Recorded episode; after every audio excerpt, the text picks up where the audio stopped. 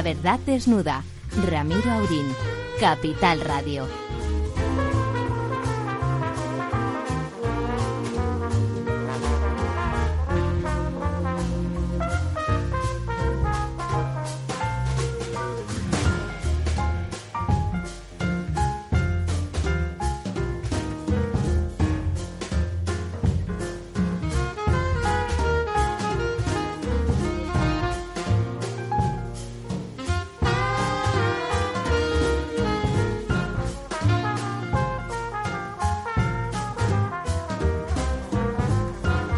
Buenas noches, seis minutos después de las de las diez de este día nublado que se ha agradecido tanto, ¿verdad, don Ramón, profesor Tamames?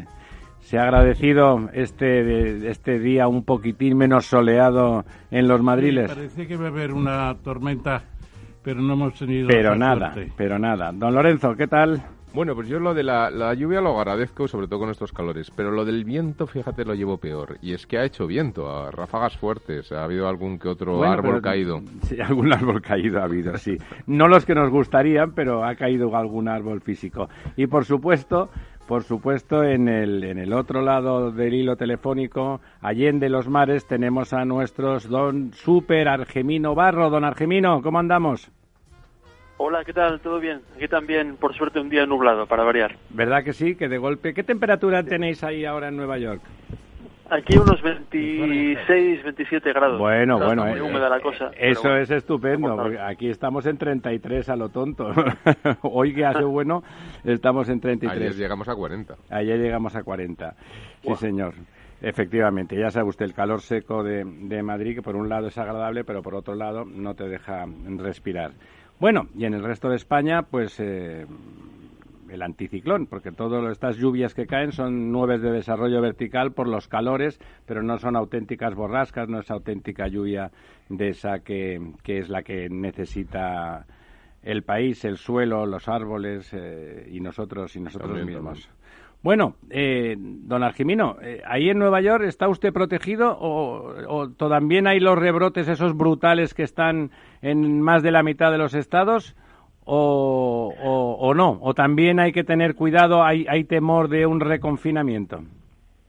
Bueno, aquí la cosa por ahora está bien en Nueva York. Creo que el ratio de contagios, bueno, de positivos de COVID-19, de la gente que se hace el test, está en torno al 1%. Y en teoría, cuando está en torno al 5%, es el nivel en el que uno puede hacer vida casi normal. Así que estamos bastante por debajo.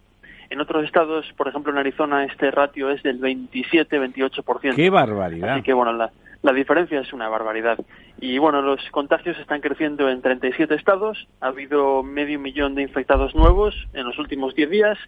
Y ayer se volvió a batir el récord de, de contagios diarios por vigésimo octavo día consecutivo, un mes, con 60.000 contagiados en un solo día.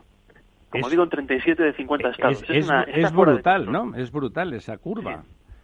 O sea, está fuera de control. Y bueno, la parte buena es que la, la letalidad es mucho menor.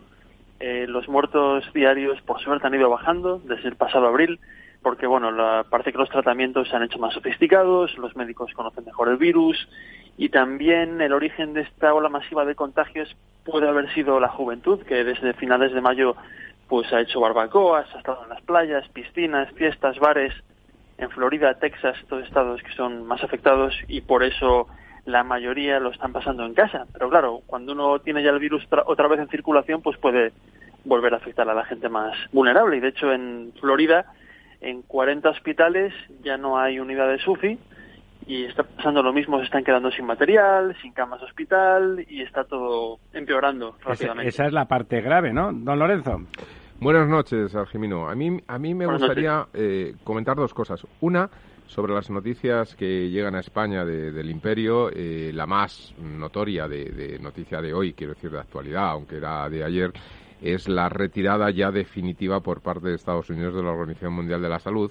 Pero hay otra noticia que no llega tanto a la prensa española y que a mí me parece preocupante y me gustaría un poco cómo, cómo se está leyendo esto desde Nueva York, que son esos dos grupos de combate que se han enviado al mar de China Oriental que se sumaría con el grupo de combate que ya tenían en las aguas de Japón. Es decir, tres grupos de combate americanos frente a las costas chinas eh, con una retirada de Estados Unidos de la Organización Mundial de la Salud por ser pro-China. Eh, con una retirada de Macron de, de Huawei para el proyecto de 5G de Inglaterra, etcétera. ¿Cómo, cómo los, los eh, comentaristas políticos, estratégicos, etcétera, del imperio están interpretando este, este movimiento? ¿Es una bravocunada más del, del presidente o ya empezamos a hablar de tres grupos de combate? Son casi 250 aviones de combate, eso es casi el ejército de Francia. ¿Una estrategia de guerra fría? Sí, bueno, yo creo que lo, la, por lo menos la perspectiva que me ha llegado más aquí en estas últimas horas ha sido que es una demostración de fuerza. Tengo entendido que es la primera vez en seis años que Estados Unidos hace un despliegue semejante. Eh, la última vez fue cuando eh, crecieron las tensiones en el mar de China, también por estas islas que está construyendo, que está quitándole eh, territorio, no espacio marítimo a otros países de la zona, como Vietnam, eh, y parece que Estados Unidos, su estrategia siempre ha sido en los últimos años contener la expansión de China, apoyando con ayuda militar a estos estados del sudeste asiático. Y ahora, bueno, pues este movimiento nos llega, como bien ha apuntado, el mismo día en el que, bueno, el mismo día, hora después de que Donald Trump confirmase que Estados Unidos se retira de la, de la OMS, acusándola de, de ser una organización pro-China, y además también con todo el tema de la tecnología que siempre está de fondo, con con nuevas, eh, creo que son sanciones a otras compañías chinas eh, tecnológicas y todo está creciendo, la retórica también está creciendo por parte del presidente, también incluso por parte del, líder de la oposición Joe Biden y también con esta acción concreta de este eh, nuevo despliegue militar en el mar del sur de China. China, como siempre decimos aquí, como resulta ya evidente, va a dominar la política exterior de Estados Unidos por muchos años, ¿no? Por todos estos frentes abiertos al mismo tiempo. Bueno, pues yo como complemento, buenas noches Argimino, eh, como complemento de lo que ha dicho Lorenzo, recordaría que hay movimiento en torno a Rota en, en el sur de España, en la provincia de Cádiz, que es una base anteriormente hispano-norteamericana que ahora utiliza muchos Estados Unidos y quieren ampliar el número de barcos que tienen allí en lo que queda de la guerra de las galaxias, eh, que amenazan directamente a la Unión Soviética, es decir, a la Rusia de hoy, eh, y están negociando con Marruecos para llevarse la, la, utilización de la base a Marruecos. Y parece que hay preocupación, eh, incluso doña Margarita, la, la ministra de Defensa, porque ve eso como un gesto de, primero, mayor mayor inquietud norteamericana frente a Rusia y China y segundo de recelar de España para marcharse mejor a Marruecos. Alejamiento de España. Alejamiento de España. Es un tema interesante eh, que no habrá llegado todavía a la prensa norteamericana, supongo. No, yo no he visto ninguna referencia, pero sí, sin duda es interesante. Quizás tenga también algo que ver ese vector anti-europeo o crítico con la Unión Europea por parte de Donald Trump. Hombre, de hecho, de hecho ya le retiró la fabricación de 10 fragatas a, a los a, los a Navantia, eh, que era mucho dinero y muchos puestos de trabajo en favor de, de Italia, que tenía una actitud pues más proamericana. Nuestro gobierno, eh, una parte en particular, se manifiesta y se ha manifestado en el pasado muy antiamericano y, por lo tanto, de hecho, para España sería una pésima noticia que esa base se retirara de España y se fuera a Marruecos, porque evidentemente eh, Marruecos es alguien con quien tenemos litigios vivos, aunque estén aunque estén llevándose por el canal diplomático y de forma razonable, y la, una base una base más en Marruecos y una base menos en España, además como intercambio, debilitaría, entiendo, la posición española en, en relación a Marruecos, ¿no? Sí, hombre, España es un miembro de la OTAN. Al final de todo esto cuenta. Eh, hay tensiones eh, totalmente claras. Ha habido tensiones históricas entre España y Marruecos y esto sería una decisión con un gran peso estratégico. Pero todavía no ha llegado a la prensa americana. Sería interesante ver cómo lo interpretan, ¿no? Porque al final Marruecos tampoco. Eh, bueno, esta dinastía ha tenido una, una relación muy estrecha con, con Estados Unidos y siempre se han mostrado muy, muy activos, ¿no? Ha sido también como una especie de bastión contra las revoluciones de la primavera árabe hace una década. Además, además interesante. creo que Marruecos fue el primer país que reconoció a los Estados Unidos de América. Es impresionante, ¿verdad?, que en el siglo XVIII pudiera suceder una cosa así.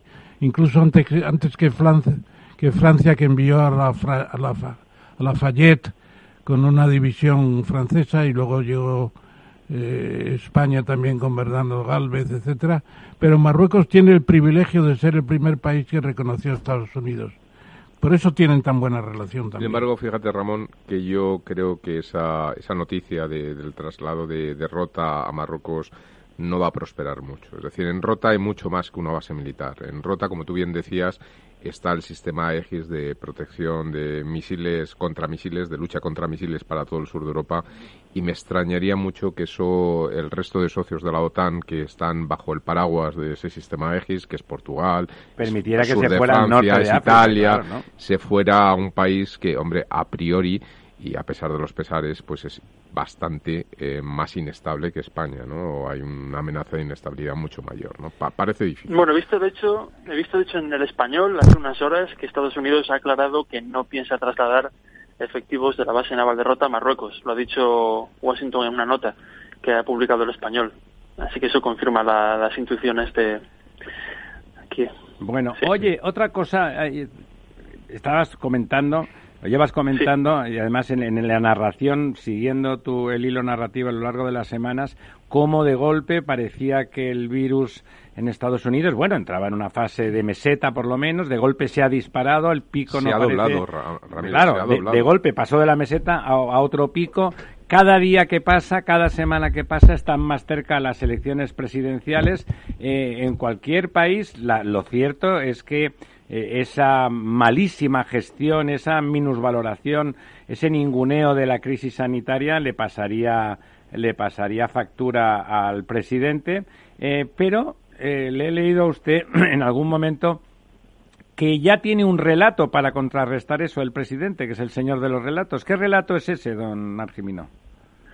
Bueno, es interesante porque ahora mismo una parte de la izquierda, una parte pequeña, se ha vuelto muy radical y a raíz de la muerte del homicidio de George Floyd hace algo más de un mes a, manos de un policía blanco en Minneapolis, eh, se ha generado toda una ola de protestas, disturbios que ya hemos estado siguiendo, derribo de estatuas, derribo de monumentos, desecración, eh, quema de banderas públicamente en Washington este fin de semana, quema de banderas en la Quinta Avenida de Nueva York, eh, peticiones oficiales para cambiar el himno de Estados Unidos, eh, desecraciones de eh, estatuas del creador del himno de Estados Unidos, de George Washington también, de Jefferson, y una serie de cosas que aunque sean acciones de un grupo minoritario tienen un poder simbólico extraordinario. Y mucha gente en Estados Unidos obviamente no le gusta ver estas cosas y Donald Trump ha adoptado ese discurso de que hay una horda izquierdista que intenta cambiar la historia, que intenta eh, violar eh, los valores americanos, que intenta cambiar la historia del país. Y de hecho su discurso del 4 de julio este fin de semana pasado en frente del monte Rushmore eh, une todos los ingredientes de ese instinto que tiene Donald Trump para el espectáculo, ¿no? Un discurso frente a las efigies de los cuatro grandes eh, presidentes americanos, eh, Washington, Jefferson, Lincoln y el primer Roosevelt, eh, y que, bueno, ha dado mucho que hablar y ha tenido un poder simbólico. Lo interesante es que Trump está adoptando casi palabra por palabra eh, la retórica de un presentador de Fox News que se llama Tucker Carlson, que se ha convertido en este último mes en el, en el presentador más visto de toda la historia de la televisión estadounidense. Y eso que Fox, por lo general, tiene audiencias menores a CNN y otros canales. Sin embargo, Tucker Carlson ha aprovechado esta ola de corrección política y de disturbios para montar un verdadero relato, una narración muy sólida acerca de la caída de la civilización en Pero- Estados Unidos a manos de las Pero eh, de las no solamente, no solamente el relato que ha construido el señor Donald Trump, sino que incluso la, la izquierda inte- intelectual tradicional, personajes muy, muy a la izquierda tradicionales, como Noam Chomsky, el, el filólogo y, Sí. y- y lingüista y filósofo y tal, ha- han firmado un manifiesto en contra de esa radicalidad de la izquierda. Es decir, quienes de alguna forma venían a Europa con una imagen de muy radicales de la izquierda son los primeros que se han asustado y que indirectamente están apoyando al propio Donald Trump en ese relato, Sí, es ¿no? que la realidad es que la realidad es que la izquierda está dividida y la gran mayoría es gente de la izquierda más clásica que defiende valores esenciales como la libertad de expresión, como eh, la igualdad, como el gasto social, eh, cosas mucho más eh, universales que conocemos. Pero hay una izquierda nueva que es una izquierda sobre todo juvenil y que es una izquierda que aquí se llama woke, que es una izquierda identitaria, que está muy obsesionada con el género, con eh, la etnia, con las minorías, y que ha tenido una, un mes eh, de mucha virulencia en las redes sociales y que ha generado un clima opresivo de caza de brujas, ¿no? Porque ahora cuando una persona se refiere a cuestiones que tienen que ver con afroamericanos o con latinos o con transgénero o con mujeres, automáticamente hay una especie de movimiento difuso en las redes sociales que saca la lupa y empieza a ver todo tipo de, de ofensas y de atentados contra la integridad de las minorías. Y entonces las corporaciones... Ahí hay otro tema. como despidiendo a gente por este tipo de cosas. Y por eso estos eh, intelectuales se han mostrado en contra de este clima opresivo. Hay otro tema, Argimino. Eh, disculpa que te haya interrumpido mínimamente al final. Pues es la visita de AMLO, ¿no? Andrés Manuel López Obrador, que llega en avión comercial porque el avión presidencial lo está vendiendo con una rifa de acompañamiento para que se gane más dinero por quien lo compre. Y luego, además, llega en un momento en que, aunque se firmó el Tratado de América del Norte, el Tratado de Libre Comercio, el Telecán, que se llama entre los mexicanos, pues amenazan con subir el aluminio y el acero, me parece. Y entonces, ¿cómo se explica una visita del presidente de México en estas circunstancias a cuatro meses de las elecciones con un Trump en descenso y él pretendiendo que tan independiente AMLO, etcétera, etcétera.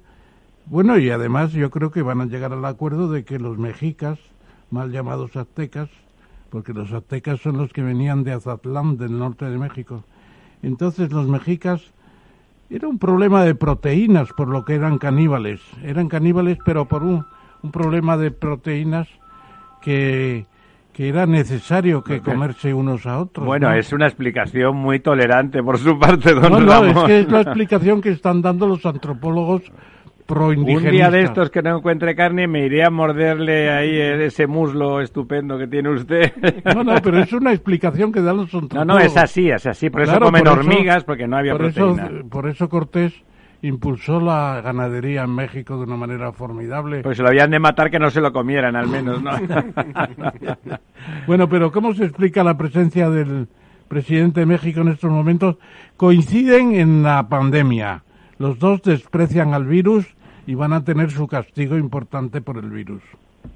Sí, bueno, es una oportunidad para ambos de, digamos, apuntarse un tanto político o hacer un, un viaje y sacarse una foto juntos y dar una rueda de prensa y es algo que puede dar réditos políticos a ambos, porque en la reunión de, hoy, en la visita de, de AMLO a, Washington, se han hablado sobre todo de economía, por ese tratado nuevo de libre comercio, que por cierto entró en vigor hace una semana, el nuevo NAFTA, que tiene un nombre poco atractivo, lo cual me, extraña viniendo de, de la administración Trump, se llama USMCA, que es como Tratado de Libre Comercio Estados Unidos, Estados Unidos, Canadá, México, bueno, se habla de la economía, de este tratado reformulado que es muy parecido al anterior, pero que tiene algunas mejoras para los tres socios, por ejemplo, la construcción de automóviles, eh, un porcentaje mayor tiene que tener lugar en Norteamérica.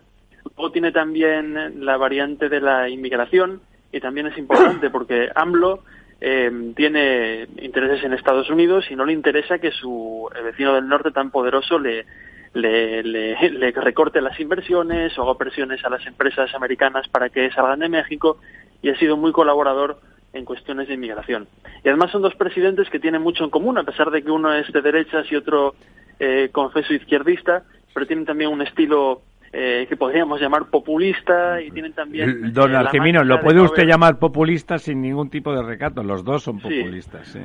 Bueno, populistas. Eh, y además, AMLO, igual que Donald Trump, tiene la mancha de la gestión de la pandemia, que tampoco ha ido demasiado bien en México. Y eh, en política, siempre que hay un viaje al extranjero, y la pompa, y la fanfarria, y los cumplidos mutuos, eh, viene bien para los dos. Para Trump, como para hacer que las cosas avanzan, a pesar de la pandemia, y para AMLO, para hacer ver que tiene una buena relación con el importantísimo vecino del norte. El emperador. Don Lorenzo. No, eh, básicamente un poco incidir en los, en los temas que han sido fundamentales en esta semana con respecto a Estados Unidos y ya se han comentado, ¿no? El tema del descontrol absoluto que, que, hemos tenido, que estamos viendo en la pandemia y que se está extendiendo por toda América. Parece que es en estos momentos una enfermedad americana. Eh, a pese a los rebrotes que está habiendo en Europa y demás, ¿no? Veíamos como Bolsonaro en, en Brasil eh, parece que ha anunciado que se ha contagiado, que está contagiado, igual que ocurrió con Boris Johnson en su día al Reino Unido. Y bueno, pues esa extensión que no solamente es México, ¿no? A mí hay un país, por ejemplo, que me llama muchísimo la atención, no sé cómo se está leyendo esta, esta especie de lo que vino a llamarse como la gripe china, parece que empieza a ser una gripe americana, pero un país como Chile, con 20 millones o poco más de 20 millones de, habitantes, que tiene ya 300 y pico mil casos de infectados. Es realmente brutal, ¿no? Perú, es decir, países relativamente pequeños. Bolivia, la gente muerta por las calles. Bolivia, la gente vuelta por las calles, efectivamente, ¿no? Pero países con, con poblaciones, digamos, relativamente... No muy grandes. No muy grandes. Y claro, eh, parece que esto ha sido como una, una, una, una oleada americana que además está absolutamente fuera de control. Un país donde, que yo tengo mucha relación personal, que es Colombia, que parecía controlado, ya están en ciento y pico mil, pero ya están a, raíz de cuatro y cinco mil casos nuevos diarios.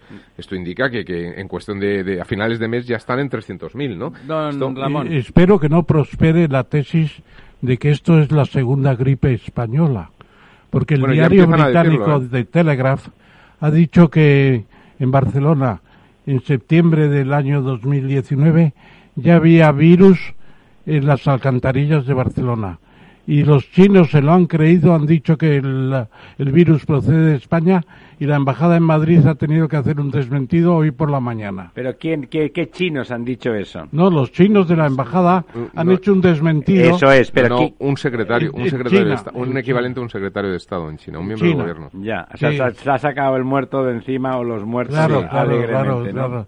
O sea que estaba en Barcelona, en realidad era de Kim Torra, la, la pandemia viene de Kim Torra más que otra cosa. Eso sí que es una pandemia. bueno, a, raíz, o, si uno ve los, los turistas que había en, en Barcelona en el, en el año 18 y 19, donde había más orientales que, que caucasianos, en muchos momentos del día, pues podría ser que esos restos no vinieran tantos de barceloneses, sino de, de, chinos, turistas, turistas en, en, Barcelona, ¿no? Don Argimino, ha dicho usted antes que el, que el señor Biden también se posicionaba en esa defensa de la historia y contra esa cultura woke de, de, bueno de populismo identitario que es al estilo de Podemos en España. Es el mismo tipo de izquierdismo identitario alejado de la ortodoxia económica y de la socialdemocracia y del igualitarismo entendido en términos de capitalismo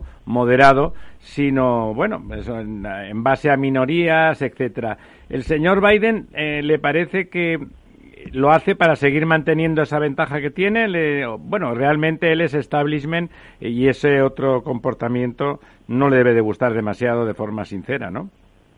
No, yo creo que no, porque o sea, Joe Biden es el representante de la izquierda demócrata moderada de toda la vida, eh, fuerte en política exterior, un hombre que apoyó en su día la guerra de Irak y que en el terreno económico social es, es muy moderado, es un eh, político eh, cortado por ese patrón. Y hay un dicho en política que cuando el presidente está acabándose su propia tumba, es mejor no molestarlo, ¿no? Y esto que parece que, según la campaña de Biden, está ocurriendo ahora, que Donald Trump tiene tantos frentes abiertos y tanto caos que Joe Biden simplemente no está entrando al trapo. Donald Trump le tiene anzuelos y la derecha, la campaña de Trump le tiene anzuelos, pero él no entra y él hace eh, pocas apariciones, ruedas de prensa en las que no acepta preguntas, eh, visitas contadas para hacerse alguna foto y se mantiene en su sótano de Delaware eh, esperando, ¿no? Y también me hace pensar en ese en ese refrán marroquí, ya que hablamos de Marruecos hace hace unos minutos, ¿no? De espera la puerta de tu casa y verás pasar el cadáver de tu enemigo. Pues esa es la paciencia que ahora mismo está practicando Biden y por supuesto no está la, la primera frase la primera frase era de Napoleón, que decía cuando tu enemigo se confunda, no le distraigas. Bueno, pero la de siéntate en la puerta de tu casa y espera que pase tu enemigo es un proverbio chino, fundamentalmente chino. pues yo lo había escuchado. Yo, como árabe también lo había escuchado.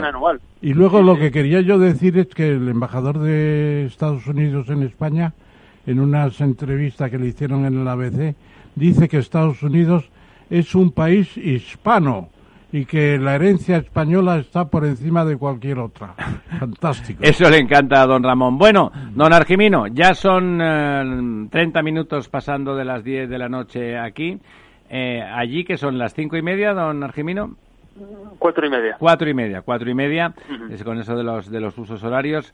Pues nada, le agradecemos como siempre mucho ese, ese paisaje, esa pintura, ese fresco que, que, comparte con usted con nosotros sobre, sobre el imperio, sobre el imperio y esa ciudad maravillosa, esa capital donde que nunca duerme, que es Nueva York. Hasta el próximo miércoles. Hasta luego. Gracias, hasta la próxima.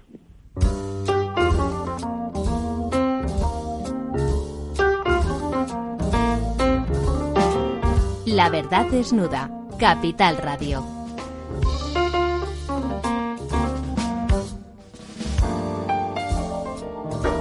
Aquí estamos de vuelta y hoy hoy tenemos tenemos un día estupendo porque estrenamos estrenamos colaborador, tenemos a un, un buen amigo, a un buen amigo, a una persona brillante, a don Federico Sánchez, don Federico Sánchez que don Ramón, ¿verdad que era el alias de Semprún, Federico Sánchez? Sí, señor. Federico Sánchez es una novela que escribió precisamente Semprún y es la historia de su vida personal en relación con el PC y con Carrillo. Y él llevaba el título de... Yo le conocí como Federico Sánchez. Como Federico Sánchez, ¿verdad? Bueno, pues don Federico Sánchez, el de verdad, el que no se el que se llama así, y eso pone en su pasaporte y en su carnet de identidad, es, es un arquitecto, es un hombre de cultura, es un personaje eh, popular en, televisión, a, pesar popular, a pesar de que sus programas tienen un perfil culto. empezó haciendo una especie de muy particular crónica arquitectónica primero en su ciudad y en ciudades de su país y después en otros países. Bueno, y ahora es Ahora es eh, una estrella mediática, lo cual habla bien de Chile, porque él es chileno, habla bien de Chile y que alguien así tenga prestigio social, pues me parece que quiere prestigio social mediáticamente hablando, me parece me parece formidable. Muy buenas noches, don Federico. Buenas noches, ¿cómo les va al otro lado del charco? Pues aquí aquí estamos, eh, aquí son las diez y media de la noche. Allí, ¿qué, nos llevamos? Nos llevamos poquito, ¿no? Menos de lo que uno pudiera parecer. Son cinco horas menos. No, no, no, no. No, no, no. Recuerda que nosotros estamos en la, en la Finisterra, así que estamos en el fin del mundo. Aquí son las cuatro y media de la tarde, curiosamente la misma hora de Nueva York. La misma hora de Nueva York, efectivamente. No sé si estaba usted escuchando a don Argemino en el, en, el programa. Pues muy bien, le voy a dejar siempre, eh, la tradición en nuestro programa es que don Ramón Tamames... Eh, al que podríamos llamar el viejo profesor, aunque él pondrá cara de que profesor sí, pero viejo, ¿por qué? que haga la presentación, a pesar de que don Federico es un buen amigo, que haga la presentación eh, somera, leve, de los méritos y virtudes de nuestro invitado y con tertulio frecuente a partir de hoy. Muy bien, pues don Federico, mucho gusto en saludarle y vamos a hacer su presentación, si le parece bien. Usted estudió en la Universidad Católica de Chile y le pregunto, ¿tuvo usted conocimiento de un profesor de por allí que se llamaba Gustavo Lagos?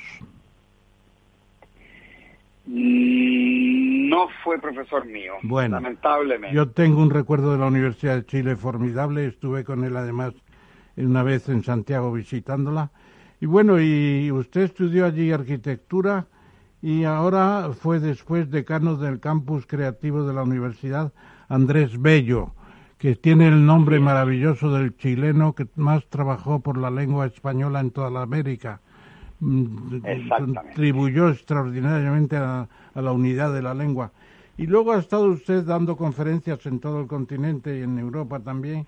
Y yo recordaría el seminario Dejando Huella en Querétaro, en México, en el año 2008 que me parece que Querétaro es una ciudad también fantástica. Extraordinaria. Tiene usted una empresa que se llama Federico Sánchez Villaseca Arquitectos Diseñadores, IDEM. Me parece que esa empresa la tiene usted muy bollante y ha participado en muchos jurados de premios, especialmente el Brown Prix de Alemania en los años 2007 y 2008.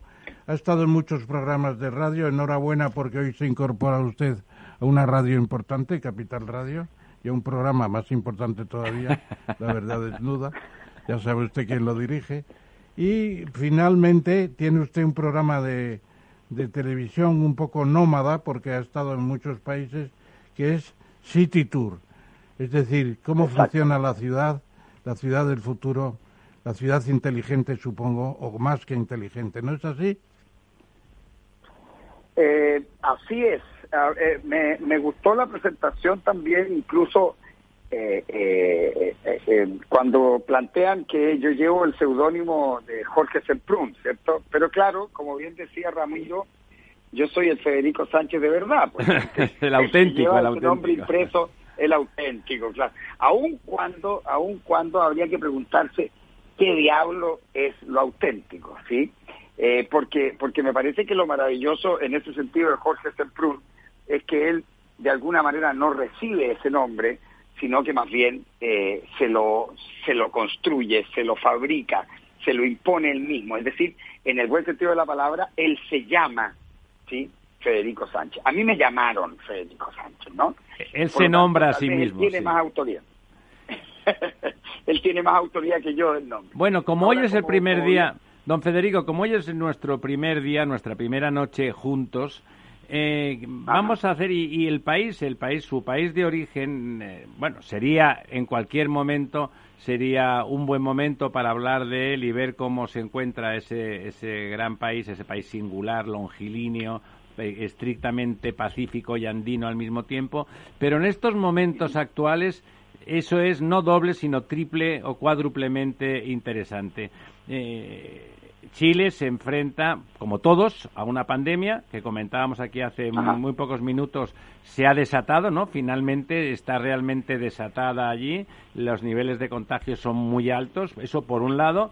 Por otro lado, justo antes del, de la COVID, en Chile había un germen revolucionario que parecía importado, parecía que había una operación casi casi de origen exógeno eh, que, que, quería derrocar o quería poner en la picota a la, sin duda, sociedad más próspera de Iberoamérica. Y eso es así, más allá de que fuera manifiestamente mejorable las relaciones sociales o etcétera.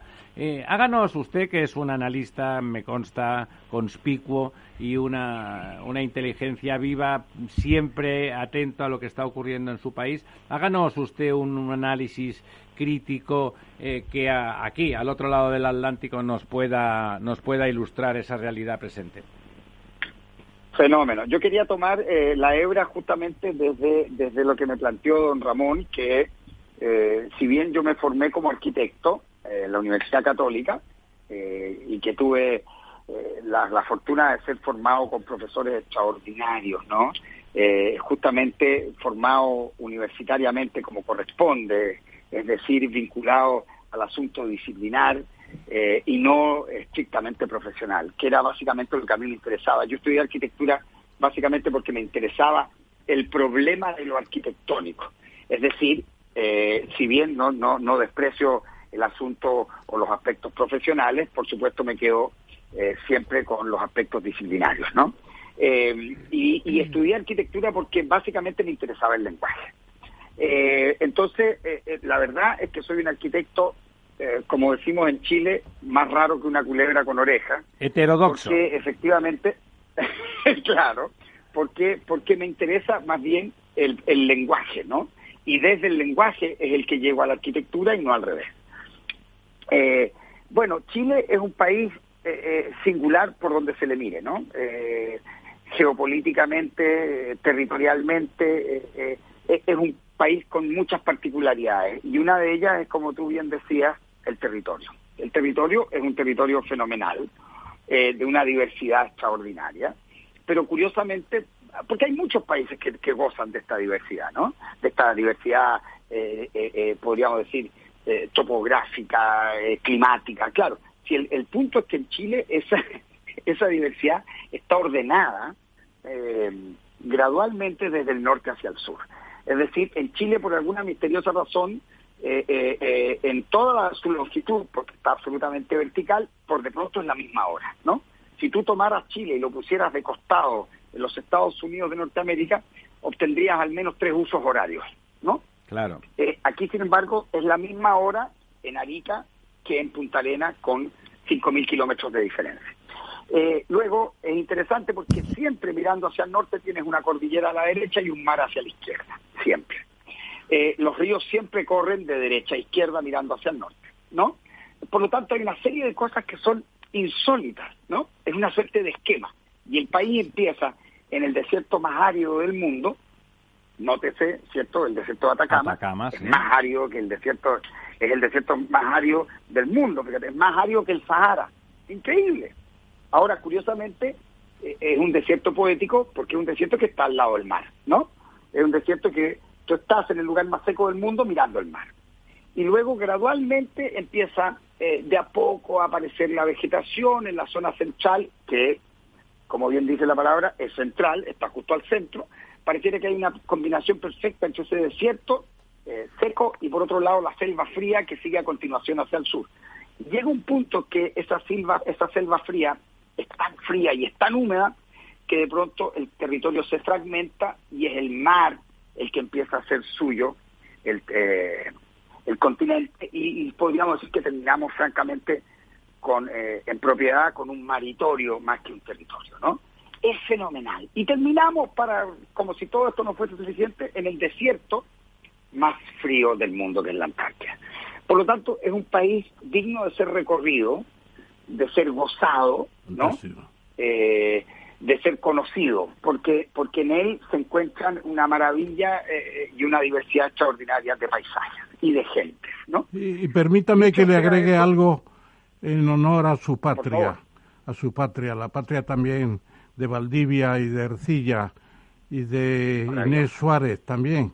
Bueno, la idea de que Chile es la ventana al universo, porque el desierto de Atacama se ha convertido en una especie de población inmensa de grandes observatorios. Es el lugar más limpio, el cielo más limpio del mundo. Todo el proyecto ALMA, que son no sé cuántos eh, pantallas impresionantes a 4.500 metros de altura, eso es la, la, la, ventana abierta al universo y ahí está escribiéndose la historia del universo en estos momentos.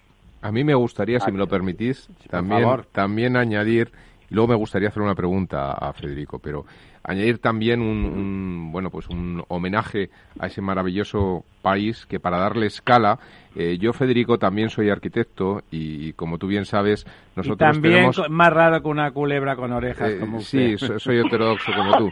Pero eh, ya sabes que colorado. a los arquitectos nos gusta el tema de las escalas no porque si no hay comparación. Claro el sendero que es el mayor sendero del mundo que va desde Atacama hasta, hasta, hasta la Tierra de Fuego, tiene casi 8.000 kilómetros. Quiero decir, esta, esta, esta, es la, esta es la escala que tiene Chile. Es realmente impresionante. Y efectivamente, desde ese maravilloso desierto que está al borde del mar hasta los fiordos que decías cuando el mar se mete en, el, en Chile, el mar se come a Chile en toda esa zona, los fiordos interiores, pensemos que al sur de, bueno, ya, ya, ya en la zona eh, más, más septentrional eh, eh, están los ríos Báquer y, y, y, Río Pascua, que había un proyecto histórico de, hacer una, una represa, que la fuerza del agua era tan fuerte que era equivalente a cuatro centrales nucleares, para que veamos un poco bueno, es que claro, baja de la montaña... a 100 kilómetros, están, están a 100, 150 kilómetros, unas cumbres... de... en 4.000 megavatios. Eh, sí, sí, era un proyecto realmente impresionante, ¿no? De la fuerza que traía el agua, esa es la fuerza de ese maravilloso país al que yo también pues, pues conozco y, quiero con muchísimo cariño. Tiene 5.000 kilómetros de longitud y qué, y qué anchura no, tiene. 8.000.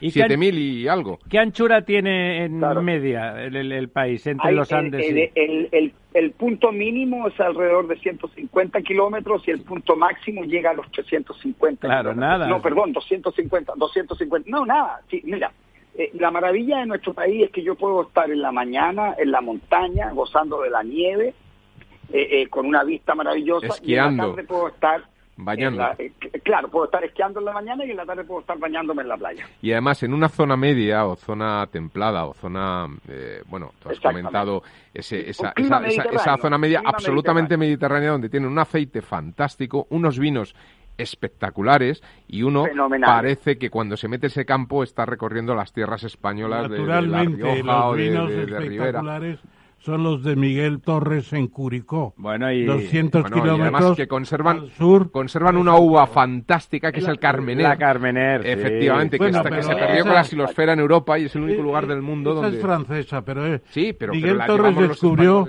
descubrió la uva que llevaron los conquistadores, que se llama uva país y la ha restaurado y es maravillosa. No, en Chile hay unos extraordinarios vinos. Bueno, después de este panegírico compartido sobre, sobre Chile, el país de origen de nuestro invitado, ahora, Federico, sumérgete.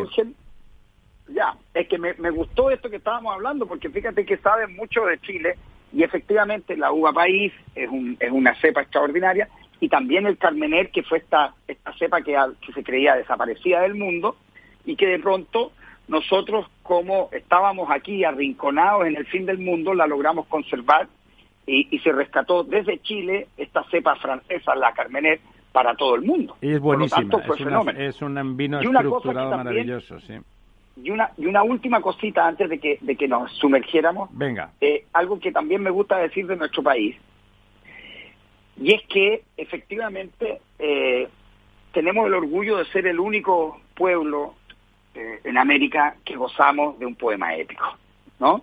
Es decir, ese no hay la Araucana, exacta. No hay otro país que tenga el honor de tener efectivamente un poema épico a su haber, ¿no? Y ese es Chile, ¿no?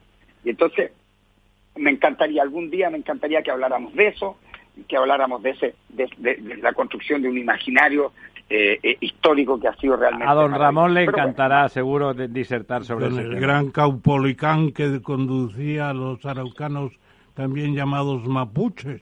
Mapuches. Exactamente, exactamente. Como, ve don Federico, tiene aquí usted el terreno abonado para esas diletancias históricas. No, diletancias históricas.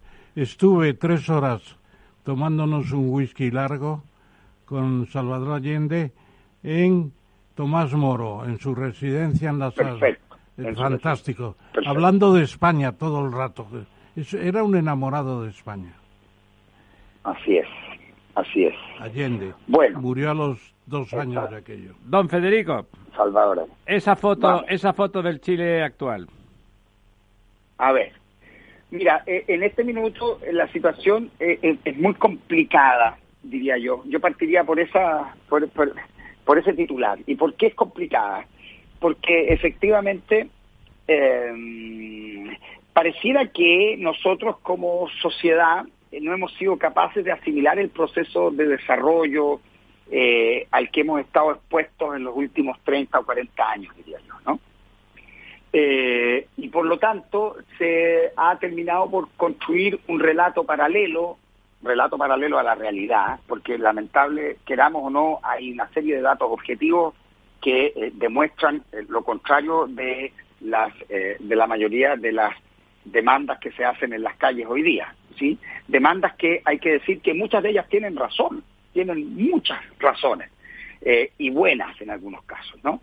Sin embargo, nada de aquello significa hacer tabula rasa, ¿no? echar todo por la borda y partir de nuevo. Ese es el punto. Porque lo que no hay que olvidar es que nosotros pasamos de ser un país en la década del 80 eh, que teníamos alrededor de un 50% de la población bajo la línea de la pobreza. ¿No? Eh, ese Chile de la década del 70 también, donde uno veía gente a pie, descalzo, ¿no? Eh, donde efectivamente habían problemas de nutrición, donde habían problemas de pobreza brutal. Y sin embargo, hoy día eh, eso es, existiendo pobreza, eh, es otra pobreza, ¿no? Eh, por lo tanto, insisto, a mí lo que me complica de esto es que se ha terminado por instalar un relato que no que no que no tiene asidero en la realidad, sino más bien en una serie de objetivos que, a mi parecer, son más bien de orden ideológico, ¿no? Utópico ideológico, sí. utópico ideológico. Y esa es la complicación. Eh, por lo tanto, eh, fíjate, aparecen cosas curiosas, ¿no? que uno podrá, uno podrá estar en desacuerdo con el actual presidente, pero lo que no cabe duda es que ese presidente fue elegido democráticamente hace dos años. ¿Me entiendes? Entonces, uno podrá discutir, podrá estar en, desacuerdo, pero decir que es un dictador... Eso no es cierto, claro. Eh, o sea, me parece que, que ya eso raya en, la fantasía, ¿no? O sea, este bueno, en la, en la mentira, en la mentira mil veces repetida, ¿no? claro, yo yo digo, está bien, pero pero dictador no es. Eh, eh, que, nuestras fuerzas policiales hayan cometido eh, abusos en algún momento. Está bien, pero de ahí a decir que nuestros carabineros sean asesinos, yo creo que también hay una diferencia, ¿no? Entonces ahí es donde empieza el problema, ¿no? y básicamente ese, es, ese, ese es, insisto, el, el, gran conflicto en el que estamos, que estamos viviendo realidades que no, que no, que no tienen asidero valga la redundancia, en la realidad. ¿Quién construye ese relato, eh, don Federico? Eh, bueno, eh, efectivamente, yo diría que a partir del retorno a la democracia hay todo un trabajo por, por, por, generar un, ambiente de, no sé cómo decirlo, de, unificación, ¿no? De, de sentarse a la mesa y sacar adelante un proyecto. Pero es a partir de la década del 2000 que eh, se empieza a hacer un trabajo mm, en las bases del sistema social, ¿no? Eh, trabajo que, por supuesto, eh, se puede expresar, en, no sé, desde, los gremios, los sindicatos, y eso termina tomando por de pronto la educación, yo diría que a partir del 2006, donde tenemos... ¿Quiere usted decir un trabajo de demolición, un trabajo de subterráneo, por decirlo de alguna manera? Un, un, trabajo, diría yo, de degradación, de instalación de una serie de ideas que eh, lo que pretenden es terminar por desmantelar un sistema simbólico, si quieres decirlo. Eh, y eso ha sido muy profundo y muy grave. Y como te decía, incluso el sistema educativo, el sistema educacional está tomado completamente eh, está, digo yo, tomado en cuanto estas ideas ya se han instalado eh, y se dan por hecho, se dan por verdad absoluta, en condiciones de que no es así. Eh, yo, no sé si ahora tienen ustedes un sociólogo que pueda explicar bien todo eso. Yo conocí en la London School of Economics al profesor Beliz, que no me acuerdo ahora del nombre que tiene, era un analista formidable de, de formación neomarxiana, pero yo me, me, me, me, pregunto si no tienen una explicación ya en algún libro reciente. Eh, Isabel Allende es una gran novelista, pero se dedica a historias clásicas, en cierto modo, ¿no? Eh, el último libro sobre el barco Winnipeg, Winnipeg de que, que fletó que fletó Pablo Neruda desde desde Burdeos para llevar a los españoles republicanos a, a Chile. Es un libro precioso, pero una explicación de lo que pasa en Chile actualmente, ¿nos la puedes dar? Eh, no sé si estoy en condiciones. Yo eh, puedo intentarlo, pero pero no estoy en condiciones. Pues para la próxima yo creo, vez. Yo creo que sí. No, no, no. Y tal vez tal vez no es la próxima. Tampoco es la próxima. lo que pasa es que es de una complejidad brutal. Claro, porque yo creo que nosotros tenemos varias cosas eh, y, entre ellas es que somos un país que eh, de pronto la adversidad siempre ha estado con nosotros, ¿no?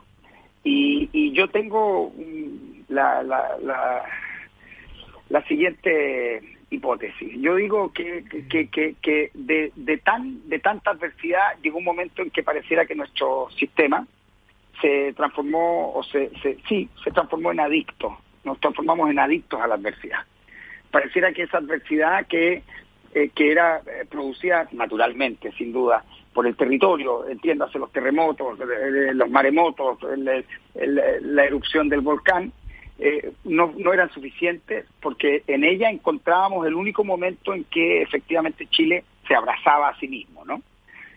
y llega un punto en que pareciera que incluso entramos en la absolutamente irracional necesidad de empezar a producir adversidad.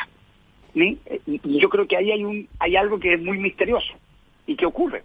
Pareciera que Chile es un país adicto a la adversidad y en esa adicción empieza a autoinfligirse heridas, ¿no? Eh, tales como eh, eh, empezar a desmantelar un sistema que había logrado generar bueno, que era... un proceso que era don Federico el mejor, insisto, el mejor en datos objetivos de todo Iberoamérica. Y como decía usted, seguramente el punto, el punto para entender eso y poderlo explicar con, con un contrarrelato más realista es ver cómo estaba esa situación de pobreza eh, al principio de, este, de este periodo democrático y cómo está ahora y que por lo tanto las mejoras han sido evidentes. Y lo que se quiere es comparar sin duda. Chile pues con un país eh, de la Unión Europea eh, clásica de los grandes países pues sale sale con mala foto pero esa no es una visión real. Don Federico eh, nos hemos alargado porque es usted un gran conversador y además el primer día pues le, le, hemos hecho un poco de homenaje. Tenemos ya a nuestro siguiente invitado en el teléfono, pero ya sabe usted que queda emplazado a las diez y media del próximo miércoles. Seguiremos desnudando con su interés la, con su con su eh, con, su interés. Me estaba mareando don el profesor Tamames y, el próximo miércoles tenemos un cubano muy ilustre también. también vendrán habrá estarán los dos un cubano y un chileno igualmente ilustres. Don Federico muchas gracias. Bienvenido a nuestro programa. Gracias a ustedes. Un abrazo. Un abrazo.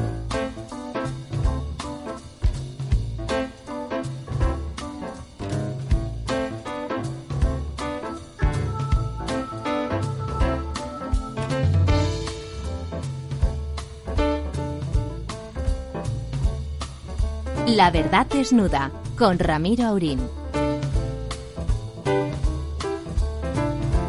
Bueno, aquí estamos al filo de las 11 de la noche, faltan un par de minutos y medio y nuestro siguiente invitado, nuestro siguiente invitado, don Eliodoro Carpintero, Helio para los amigos, según me comenta nuestro, nuestro querido profesor, es, es un psicólogo, un psicólogo eminente que en estos momentos siempre es interesante eh, de partir sobre las, los problemas eh, psicológicos, sobre los traumas de las sociedades y España, como decía como decía nuestro amigo chileno de Chile, en España también si no nos golpeamos de vez en cuando y encontramos que todo lo hacemos mal, nos sentimos poco españoles. Pero en estos tiempos que corren más allá de la maldición histórica que abrazamos con pasión, eh, lo cierto es que la pandemia y las situaciones extraordinariamente angustiosas que, que ha provocado ha generado, ha generado una, una, una herida, una cicatriz psicológica en muchos españoles y probablemente podemos hablar de una cicatriz psicológica en, en nuestra sociedad. Muy buenas noches, don Eleodoro. Buenas noches, buenas noches a todos ustedes. Bueno, igual que siempre, eh, la presentación formal de nuestro invitado con un breve currículum el, corre a cargo del profesor Tamames. Bueno, pues Eleodoro, buenas noches también. Disculpa que nos hayamos retrasado un poco, pero estamos eh, muy interesados en lo que nos puedas decir. Eh, catedrático de Psicología Básica en la Universidad eh, Complutense de Madrid, vicerrector de la Universidad a Distancia de Madrid, que es una experiencia muy interesante, como saben mucha gente, como la Open de Oxford que empezó, la de Barcelona, la de Madrid, de la UNED, etcétera. Y miembro fundador de la Sociedad Española de Historia de la Psicología, miembro de honor del Colegio Oficial de Psicólogos, doctor honoris causa por muchas universidades, precisamente iberoamericanas, la Universidad Nacional de Córdoba, la Universidad Nacional de San Luis, Argentina, también en Lima, Perú, etcétera, etcétera. Y es miembro de la Academia de Ciencias Morales y Políticas, en donde somos compañeros desde hace unos años, con gran número de intervenciones, creo que de los dos, hasta el punto de que en un cierto momento se ha introducido algunas cortapisas para que no hablemos todos los días. todos los días. Bueno, pero creo que se irá resolviendo ese tema. Y luego yo creo que su máximo interés ahora está en que marche para adelante la academia, todavía no real, la Academia de Psicología, que se ha creado en España y que agrupa pues a todos los psicólogos. Entonces, en la línea de lo que decía Ramiro Aurín, nuestro director del programa, eh, también está Lorenzo Dávila como, con, en, el coloquio, eh, pues yo te preguntaría, efectivamente, ese trauma de la pandemia, ¿se puede decir que es profundo?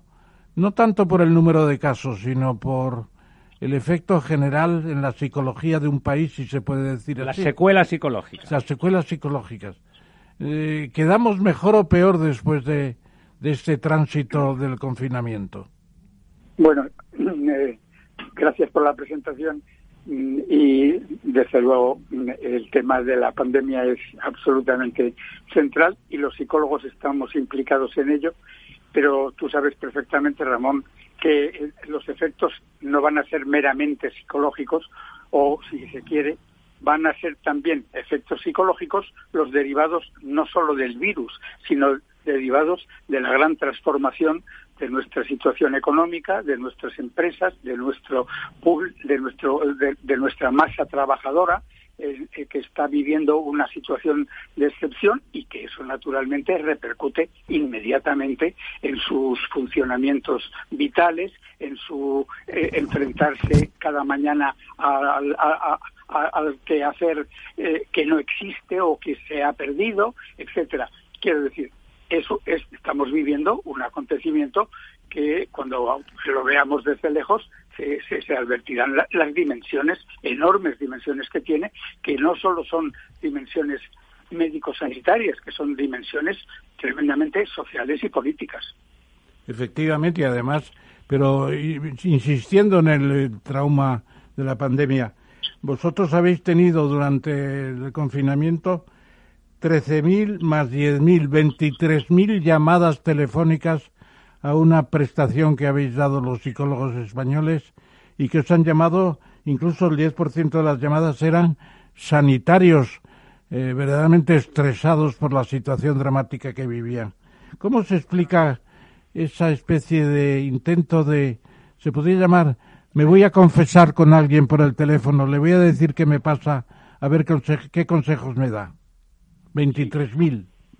Sí, las cifras, sin duda, las cifras son mayores que las que eh, yo te he pasado en un primer momento, porque estas son las que se refieren a dos unidades que eh, los, colegios de psicólogos, eh, el Colegio de Madrid y el, el, Consejo Central organizaron en Madrid para dar salida a una necesidad sentida por muchos de los psicólogos que querían eh, eh, hacer e implicarse en el problema y también para eh, dar satisfacción al interés que desde el Ministerio de Sanidad se hizo ver en la medida en que en situaciones de catástrofe, como esta es una de ellas, pues los psicólogos pueden y tienen bastante que hacer y bastante que decir a la hora de reconducir la, la, situación eh, dramática y la situación emocional que tanta gente está viviendo.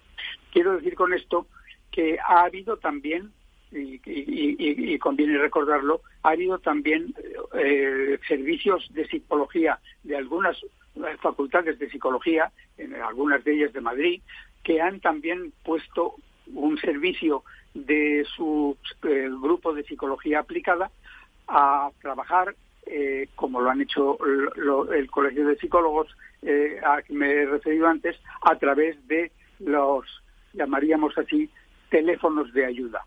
Esa situación, evidentemente, ha sido, eh, en el caso de las dos unidades que se han implementado en, en Madrid, han sido realmente muy nutridas y muy numerosas decías muy bien, han sido cerca de 30.000 eh, llamadas por teléfono y de esas 30.000 llamadas por teléfono, eh, como eh, yo te había ya indicado en su momento, pues eh, un, un 9% correspondía a personal sanitario y un 20% aproximadamente a familiares y a personas que estaban afectadas por la por el por el, el, el, trastorno eh, del, del coronavirus y por otro lado pues hay como un 70% de personas de la población general que han llamado.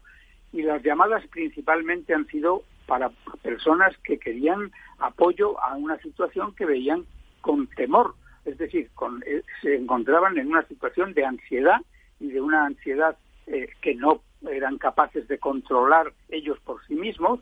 Y entonces han recurrido al psicólogo para que le ayudase, para que le, le orientase en qué podía y cómo podía reconducir su situación. La situación de ansiedad, que es la situación, digamos, del el temor ante algo, a una amenaza que viene y que, eh, y que hace perder la, la estabilidad emocional y que hace que las personas pues pierdan el sueño y, y, y, y, no se puedan concentrar en lo que están trabajando y se, sientan en, todo momento como con un peso en el pecho y eh, viviendo en una situación de angustia. Pues esa esa esa esa ansiedad evidentemente no solo la ha tenido el que era familiar de alguien que ha tenido que ingresar o que a lo mejor ha muerto, sino que lo ha vivido una gran parte de la población directamente, porque las noticias, porque la, la, experiencia inmediata, evidentemente, los inquietaba. Don Lorenzo. Hola, qué buenas noches. Y yo, eh, la verdad es que, eh, que todavía, todavía hoy, eh, a casi cuatro meses de la declaración del estado de alarma en España, Sigo pensando que todo el problema del coronavirus será un efecto transitorio que pasará y que, bueno, dejará una huella temporal, pero que al final pasará. Me gustaría a nuestro invitado aprovechar, eh, nuestro invitado y sus conocimientos, a una pregunta, si me lo permites, muy difícil, que es eh, retrotraernos, irnos hasta mediados de diciembre del año 2019, y ahí todavía no teníamos el coronavirus. Pongamos a España en el diván. Mi pregunta sería, ¿cuál es la enfermedad psicológica o cuáles son los problemas psicológicos que tenía esa España de diciembre del 2019? Porque ahora ya sabemos cuál es el, problema, digamos, protagonista. Pero eh, en la medida en que esto puede ser transitorio, ¿de qué, qué, ¿Qué adolecemos los españoles psicológicamente como colectivo, como grupo, como país? Es decir, ¿cuáles son nuestros traumas, nuestras frustraciones, eh, nuestros, nuestros, bueno, nuestros demonios, demonios ¿no? Eh, psicológicos que nos, que nos persiguen como colectivo, como sociedad, ¿no? Sé que es muy difícil la pregunta.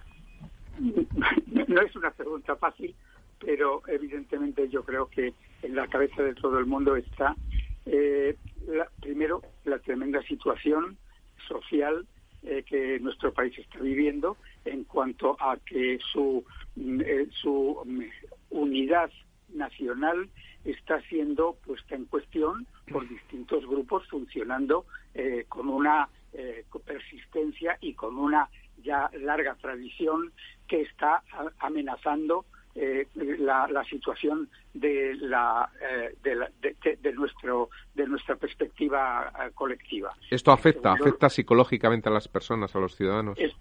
esto afecta a esto afecta vamos a ver esto afecta a toda una serie de ciudadanos que están viviendo en los en las zonas donde ese problema se ha planteado. Yo creo que ahí hay mm, grupos muy importantes que están siendo, eh, que, que viven en situaciones de ansiedad, que viven en situaciones en muchos casos depresivas, en muchos casos viven, eh, digamos, tratando de no mirar digamos la vida pública para concentrarse en su existencia puramente personal.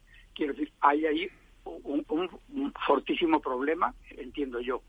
En segundo lugar perdona Helio perdona Helio ahí está la muestra evidente de lo que dices en que, por ejemplo, los jueces recién salidos de las escuelas judiciales después de haber hecho una oposición no quieren ir a Cataluña y ya hacen falta pues no sé cuántos cientos y en el País Vasco tres cuartos de lo mismo.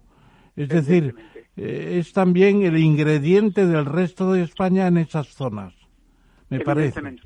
Y, y, y, yo diría, yo, yo siempre tengo, eh, yo creo que uno tiene que recurrir a veces a, las experiencias inmediatas que ha vivido personalmente. Entonces yo he tenido una persona eh, eh, que no en Cataluña, pero sí en el País Vasco, una persona que se sentía profundamente, profundamente nacional, profundamente española, con, con una familia que en alguna medida estaba integrada en ello, que en un momento determinado y eh, después de haber tenido enfrentamientos importantes con las gentes de su entorno, decide eh, eh, marcharse de, del País Vasco a otra región española. Perdona, perdona, yo no sé si tú has leído Patria de Aramburu, la novela de 700 páginas, pero explica ese fenómeno yo creo que como un psicólogo, ¿no? Eh, ¿no?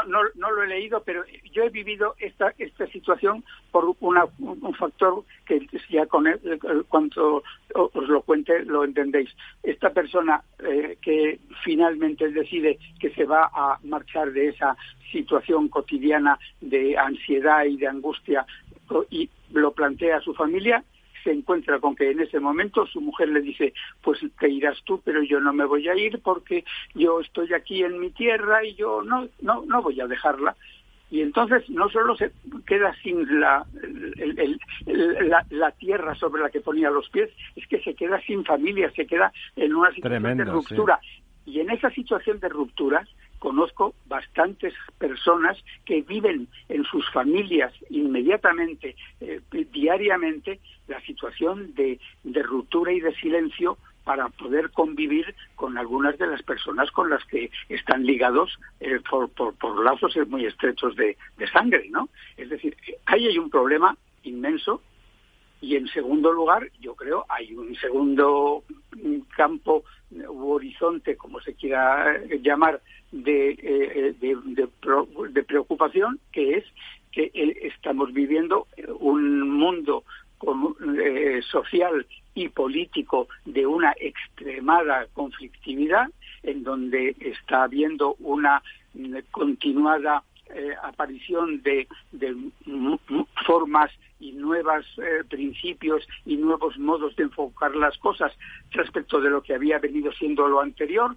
es decir, estamos viviendo lo que los todos los, periódicos y en todos los lugares se llama el final de la transición o la, el cambio eh, eh, el término de lo que ha sido la transición para muchos de nosotros ha sido el centro de nuestra vida. Eso está cambiando. Entonces creo que si a esas dos cosas se le añade los problemas y la inquietud que está generándose en el mundo económico y las la, la, recentísima deslocalización de, de, Nissan eh, es un, un, ejemplo, pero es un ejemplo también las deslocalizaciones que está habiendo en alguna de las, en la región de Cataluña, por ejemplo, de muchas de las empresas, pues eh, eh, quiero decir, yo creo que esto a este país le debería hacerse echar en el ponerse en el diván y tratar con, con, el, el, mayor cuidado y con los mayores y los mejores especialistas de reconducir la situación. Yo no creo que esto eh, vaya a, darse por menos por, por ahora, pero en todo caso creo que en el en el 2019 esto estaría inquietándonos, me parece a mí, a mí me estaría o me estuvo inquietando y supongo que algunos de los de los que me están oyendo eh, eh, estarán de acuerdo conmigo en que eh, esta es una situación realmente grave para la nación. Don Eleodoro, hay hay otro hay otro aspecto, digamos, dramático en, en el devenir nacional lo comentaba antes nuestro, nuestro invitado chileno, y es como eh, el discurso político, ese que empieza a ser dominante frente al que era preexistente, no describe la realidad, sino que eh, describe una especie de neurosis y bueno, no sé si interesada o convencida, pero sin duda una neurosis que no, que no refleja las estructuras, lo, lo, que es físicamente real y, describe un conflicto, un conflicto permanente social que bueno que acaba alterando la percepción política de, millones de ciudadanos. Eso, desde el punto de vista psicológico, que millones de ciudadanos acepten no un cierto discurso político, sino una descripción de la realidad que no se atiene a la realidad y valga, y valga la expresión antitética, ¿cómo se explica desde la psicología social? Bueno, yo creo que hay una explicación siempre posible desde el campo de la psicología social. Es decir, lo que está un país vive, eh, en principio vive con un sistema de opiniones eh, y de opinión pública que está eh, expresada y que está guiada y llevada hoy básicamente a través de dos grandes cauces. Uno es los medios de comunicación de masas, es las televisiones principalmente, vamos a decirlo así, y en segundo lugar están las redes sociales.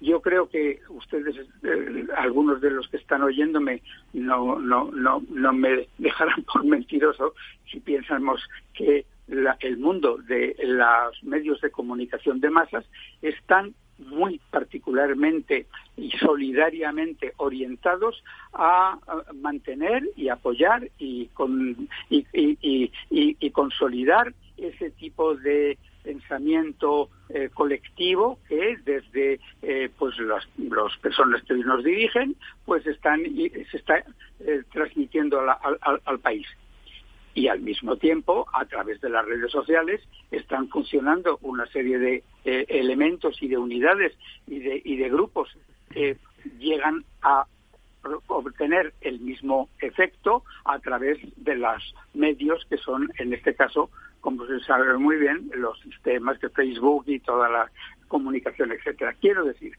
estamos viviendo en una situación donde los modos de la comunicación pública están influidos y profundamente condicionados por los que tienen el control de la situación para que se dirija en una determinada dirección, creo yo.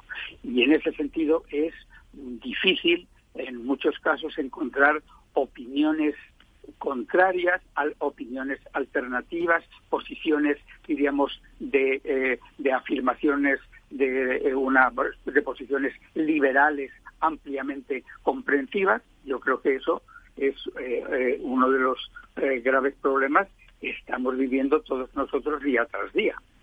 No, Lorenzo. Sí, ahora, Elio, si me permites volver un poco a la situación actual del coronavirus. Antes nos retrotraímos a, finales del 19. Ahora me gusta, me gustaría adelantarme un poco a los próximos meses.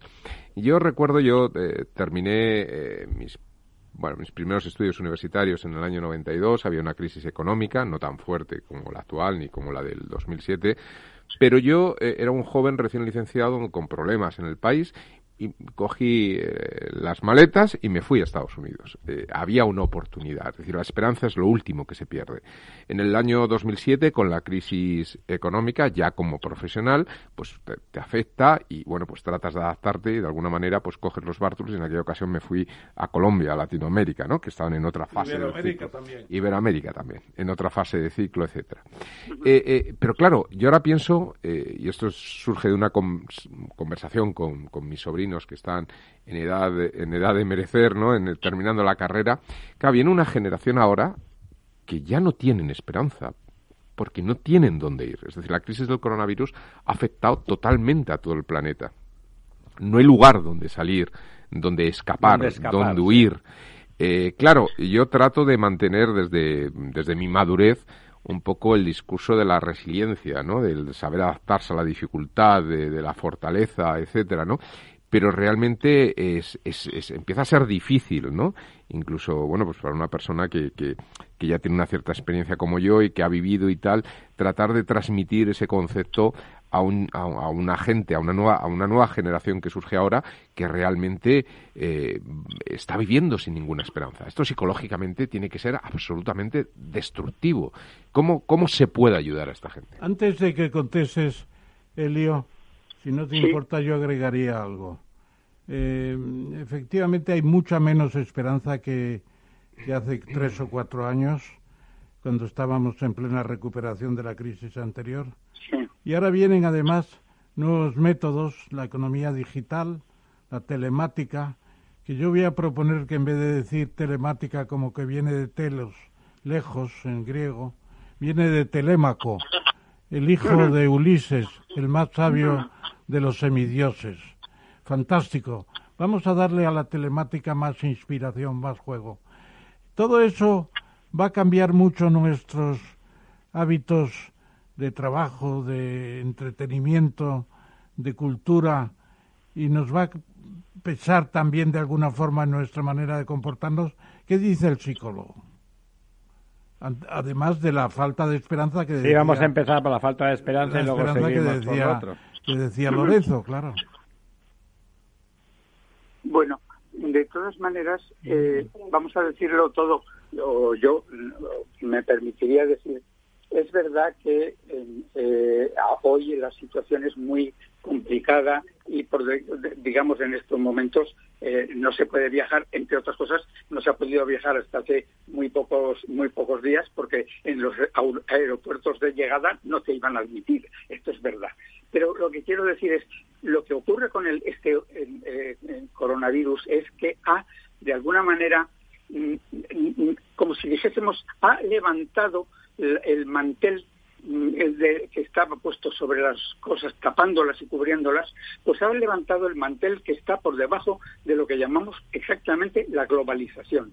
Y esa globalización está cambiando radicalmente el mundo de una manera impresionante en los últimos, en los últimos años y, por supuesto, estábamos en la idea de que esa mm, globalización significaba la eh, mayor y, más eh, potente intercambio y comunicación, significaba una eh, consolidación de eh, ciertos principios generales de convivencia que se iban aceptando entre eh, los distintos países, que se iba facilitando además el conocimiento a través de las relaciones personales que se iban estableciendo entre unos y otros. Todo eso que era así, pues se ha mostrado en primer término de una tremenda eh, fragilidad porque eh, esa situación que veníamos creyendo que era potente, eh, sólida, fuerte y resistente, ha aparecido un elemento que no se sabe, yo no, no, no dejo de pensar en ello, que no se sabe hasta qué punto es azaroso y hasta qué punto puede responder a, a proyectos o, o, líneas, digamos, de, de acción social terrible. Sin embargo, nuestras sociedades no estaban preparadas para esta situación, no eh, han tenido que estar resolviéndolo de una manera creativa e innovadora en muchos casos, bueno, en algunos casos convirtiendo una, un, edificio dedicado a, las ferias de muestras o a las ferias colectivas para convertirlo en un hospital de campaña. Es decir, eh, ha, tenido ha tenido que generar ya ha habido que generar ideas nuevas, creativas, que hagan frente a la situación, pero es una situación que es realmente una situación que está en profundísimo cambio y ahora aún todavía se ve más. Y se ve hasta qué punto, por ejemplo, estamos, eh, muchos de los jóvenes que hoy están viviendo, muchos de esos jóvenes están teniendo una, un horizonte laboral, un horizonte de trabajo, un horizonte de vida que ya no tiene nada que ver con el que tuvo mi pobre padre, que en paz descanse, que eh, hizo, su, hizo su oposición, vivió tranquilo hasta que llegó el momento de jubilarse en una pequeña ciudad castellana y tranquilamente pues eh, pudo leer, pasear, pensar y, estar con amigos. ese mundo se está acabando. Ese mundo está entrando en otros cauces. Yo creo que en este punto los psicólogos tenemos posibilidad de ayudar a, contribuir a una humanización de la situación.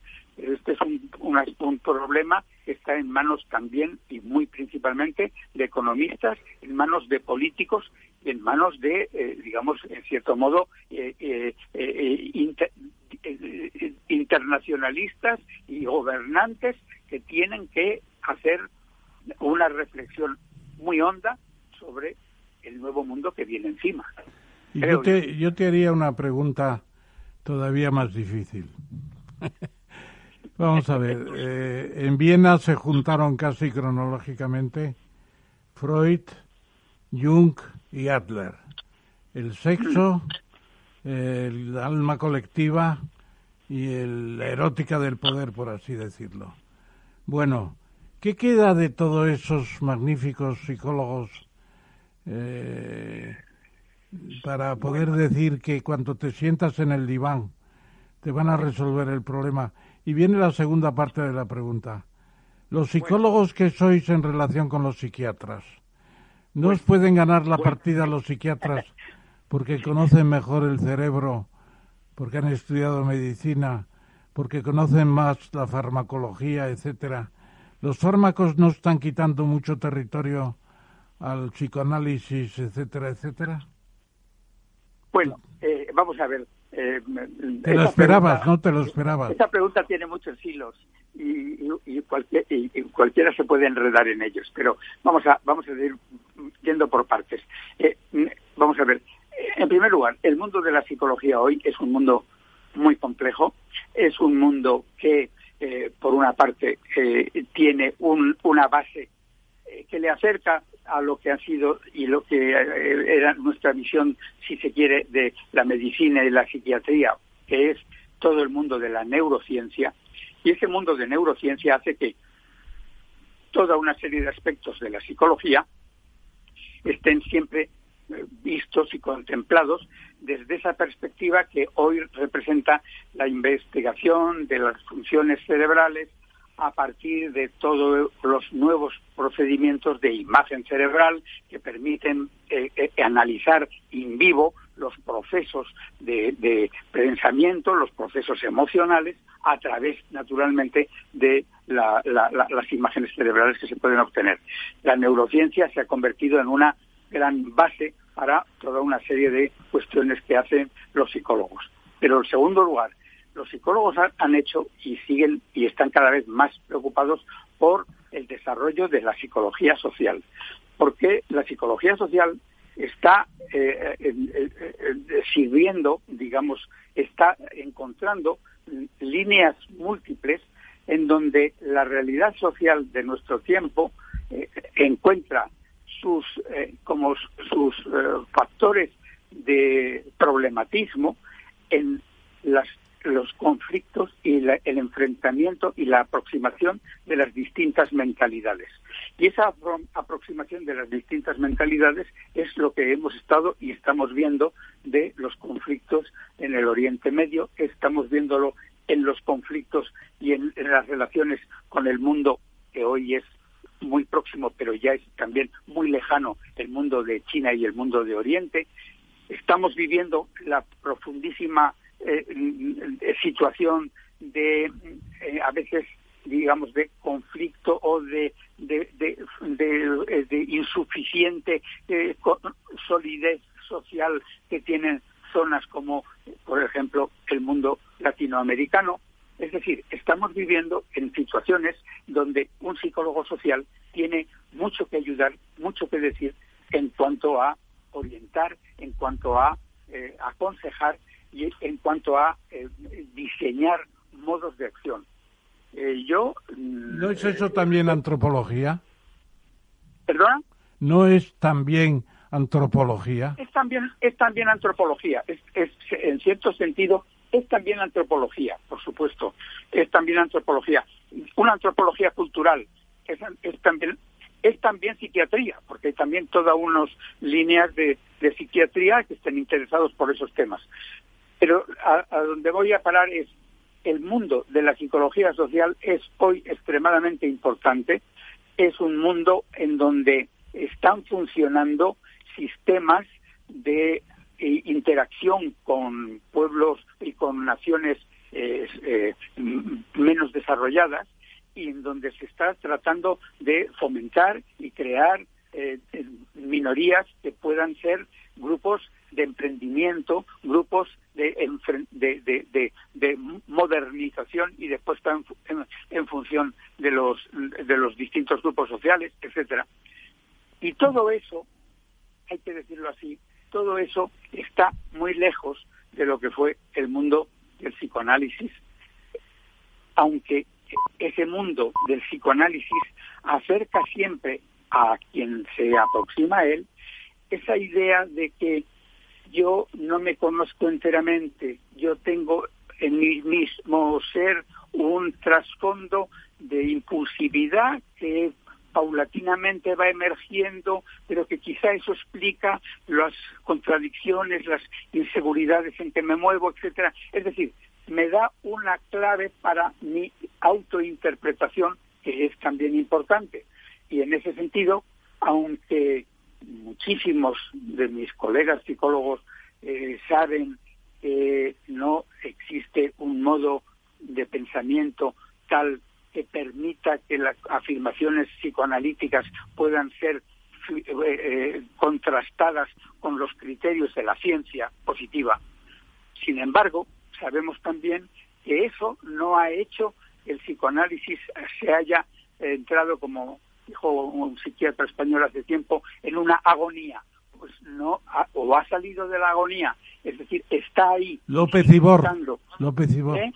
López Ibor. Exactamente él habló de la agonía del psicoanálisis y luego resulta que hay también colegas que conozco que son partidarios de esa orientación y que dicen que el psicoanálisis que agonizaba goza hoy de bastante buena salud. De manera que tenemos que tenemos que ser tenemos que ser conscientes de que hay múltiples oportunidades y sí que también hay que decirlo, yo permítanme que lo diga de esta forma tajante, yo creo que en todo ello vemos obligados, por una parte, a que afirmaciones que tengan que ver con aspectos controlables de la realidad social, eh, cultural, eh, científica, estén fundados y presentados y organizados con una de acuerdo con lo que es el pensamiento científico riguroso. Es decir, que vayamos a aceptar el que debemos mantener aquellas opiniones y aquellas tesis que tienen evidencia empírica y no aquellas otras que simplemente nos hacen gracia, nos atraen y nos hacen nos sugieren eh, cosas, pero que sin embargo no son capaces de someterse a una prueba de control. No son demostrables. Déjeme, déjeme que le haga una penúltima pregunta, la última se la dejaré al profesor Tamames. Una penúltima pregunta. Decía, antes hablaba usted de cómo, de cómo las formas de aproximación a la realidad nuevas cambian la percepción de las personas y por lo tanto eh, al, final hablamos de mundos subjetivos muy distintos, ¿no? Desde, decía usted, sus padres o los nuestros, que tenemos también una edad y somos talluditos, y, y, el de nuestros hijos, ¿no? O el de los nietos.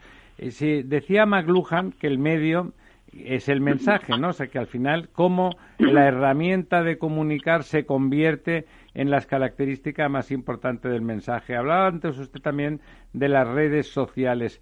¿Cómo, cómo altera cómo altera la calidad del mensaje o, incluso su propio metamensaje el utilizar las redes sociales frente al uso de, los medios tradicionales?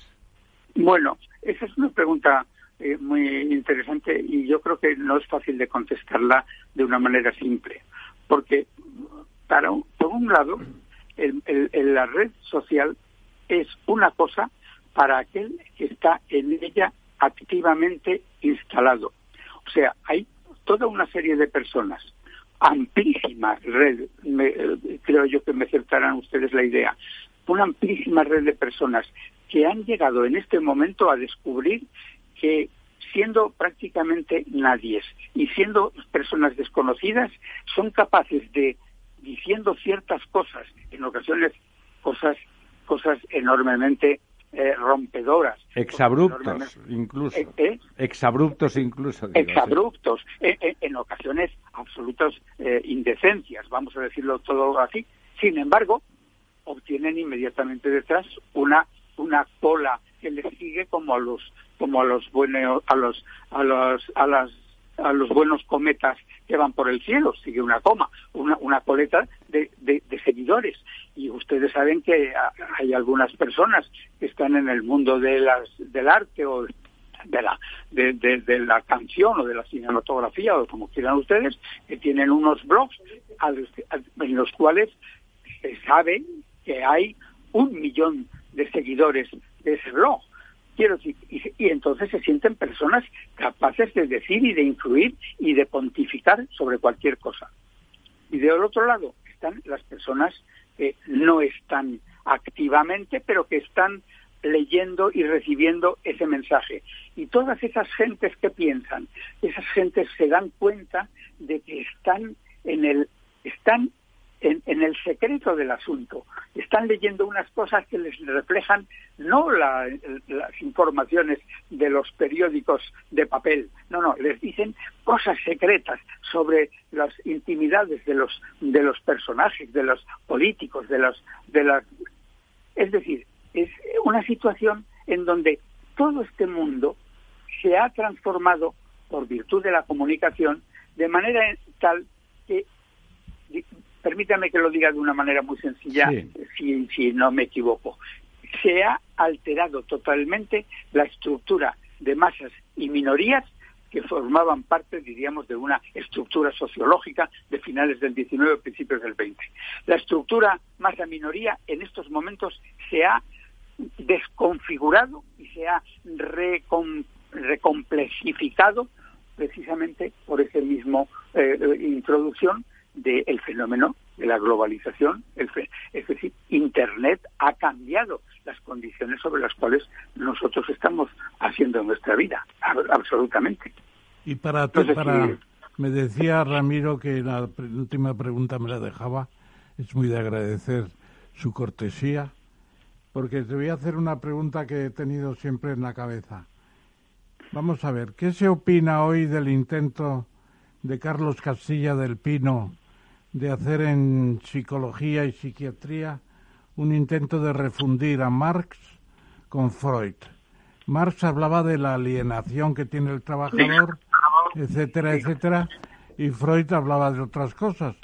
Eh, ¿Qué, ¿Qué idea se tiene hoy, por ejemplo, de Carlos Castilla del Pino entre los psicólogos? Bueno, vamos a ver, yo, yo te diría una cosa muy simple. Ese intento ya se hizo antes que por Carlos Castilla del Pino, se hizo en, en Argentina. Es decir, eh, yo he conocido precisamente a uno de los digamos, psicoanalistas más importantes que España ha producido, que fue Ángel Garma. Ángel Garma eh, eh, era un vasco eh, principios del siglo, de 1909, que finalmente se, con la guerra se estableció en Argentina y se convirtió en, en la persona que contribuyó decisivamente a hacer de Argentina un país psicoanalítico, vamos a decirlo de una manera muy simplificada porque eh, eh, todavía hoy el, el volumen del psicoanálisis en Argentina es realmente extraordinario. Es el 10% del PIB. ¿Eh?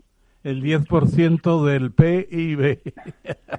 Bueno, pero lo que iba a decir era, entonces este hombre se encontró con que después de haber montado la Sociedad Psicoanalítica Argentina y las revistas de, psicoanálisis y todo lo demás, intentó llegar a la universidad, no le dejaron entrar y los alumnos le salieron a la puerta y le impidieron que fuera profesor allí porque había ya en aquel momento una versión psicoanalítica que tenía sus raíces marxistas perfectamente imbricadas con ello.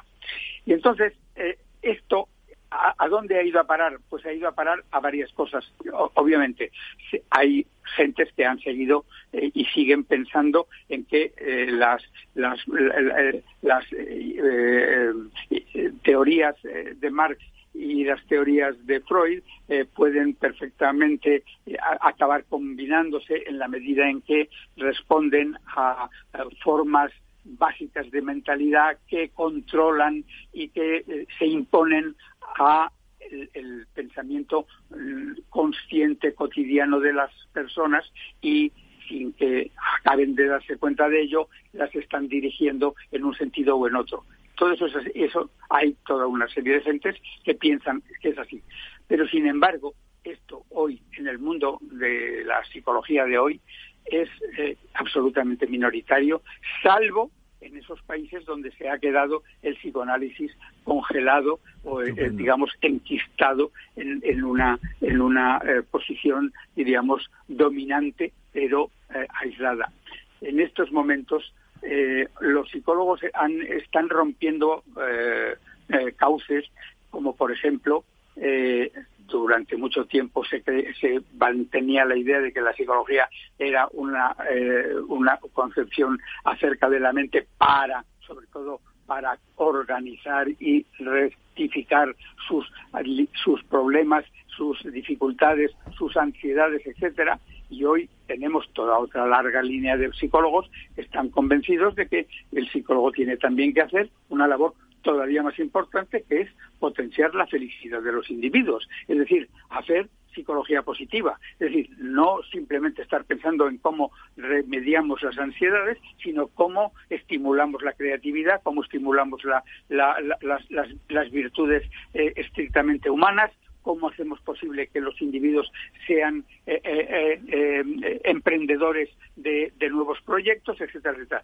Estamos haciendo múltiples eh, ensayos pues, en nuevas. Don Eliodero, nos quedamos con eso, con una psicología más positiva, con una psicología que quiere más raíces científicas y que justamente parece que está en la línea contraria de la política que se lleva hoy, que consiste en una política menos científica, más populista y de raíces menos científicas, de una, una política que está más pendiente de subrayar los conflictos que de crear felicidad, como apuntaba usted en sus últimas palabras. Don Eliodero, ha sido un placer. Muchísimas gracias y esperamos, esperamos tenerlo con nosotros en próximas ocasiones. Un abrazo, Elio. Saludos, buenas noches, Elio. Muchas gracias. La verdad desnuda. Ramiro Aurín, Capital Radio. ¿Qué le diría Cervantes al presidente del gobierno o Voltaire a la oposición? Descúbrelo junto a toda la actualidad cultural en el Marca Páginas, en Capital Radio, los viernes a partir de las 8 de la tarde. El Marca Páginas, con David Felipe Arranz, porque la cultura también puede ser divertida.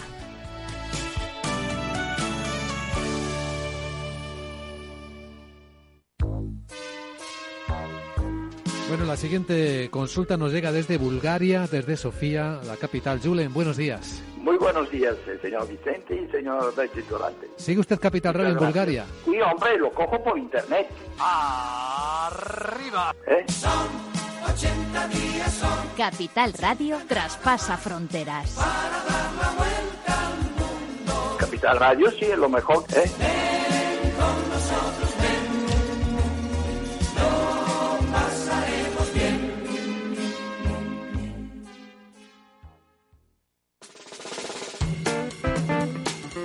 La verdad desnuda con Ramiro Aurín. Aquí estamos de vuelta, don Ramón, para hacer nuestro tradicional quid pro quo, ese repaso rápido a la actualidad en, cinco noticias, eh, cuatro significantes y una buena por acabar siempre con un buen sabor de boca. Eh, sí, aquí hemos comentado, y de hecho tuvimos en el programa a don Julián Núñez, que desde el SEOPAN tenían pues, un programa muy serio, muy serio de, inversiones necesarias, bien cuantificadas y justificadas.